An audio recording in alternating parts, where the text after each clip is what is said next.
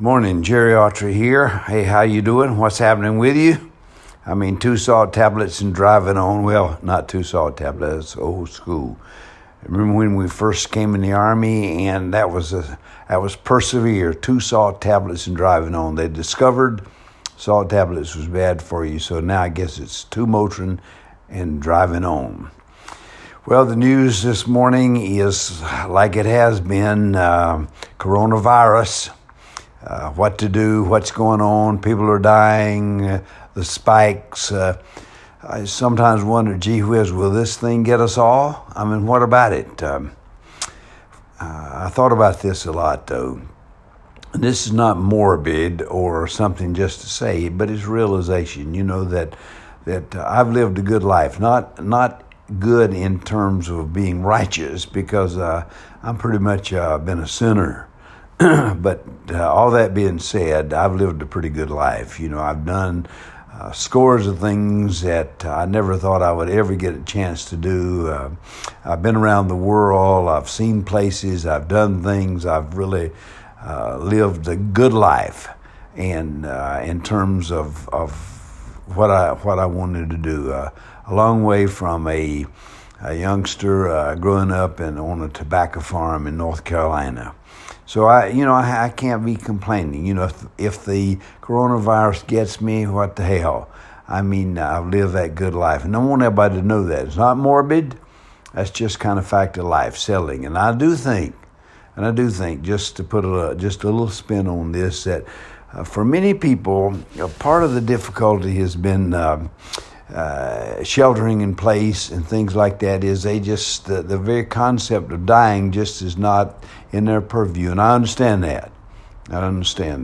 So that's my confession this morning.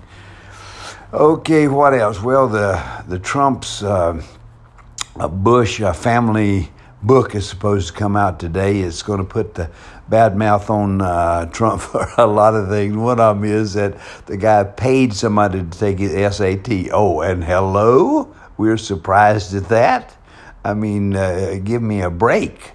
I mean, you got a guy who is such a narcissistic liar, honestly, that he can't tell the truth with the liars. So, I mean, what should anything like this embarrass or what should anything like this surprise us? I mean, give me a break here. It's funny in a real sense. You know, I don't know if I ever told you, but this book that I'm reading called Dreamland, it's about the opioid epidemic in America. That part of the whole concept is that the runners and the distributors come from these little old tiny. I hear somebody hold it. No, these little old tiny villages,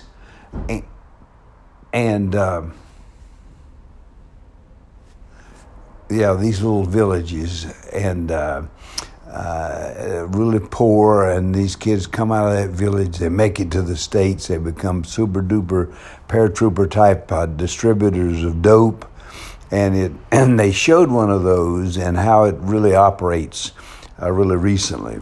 I mean, really kind of very interesting. And I think the last thing I want to say this morning, which is something I feel strongly about, is that, you know, we have to make sure that whatever label we want to put on ourselves, whether or not it's progressive, liberal, right, liberal, left, conservative, whatever label that we want to put on ourselves, we have to get rid of the man in the White House. And we can't let anything keep us from doing that. If we don't defeat Trump and all of his minions and his crowd, if the Democrats don't do that, then it doesn't really make any difference one way or another. I mean, this is, I think, the most serious time of our entire life in terms of our country. Okay, there you have it for this morning. God bless you. God bless America out here.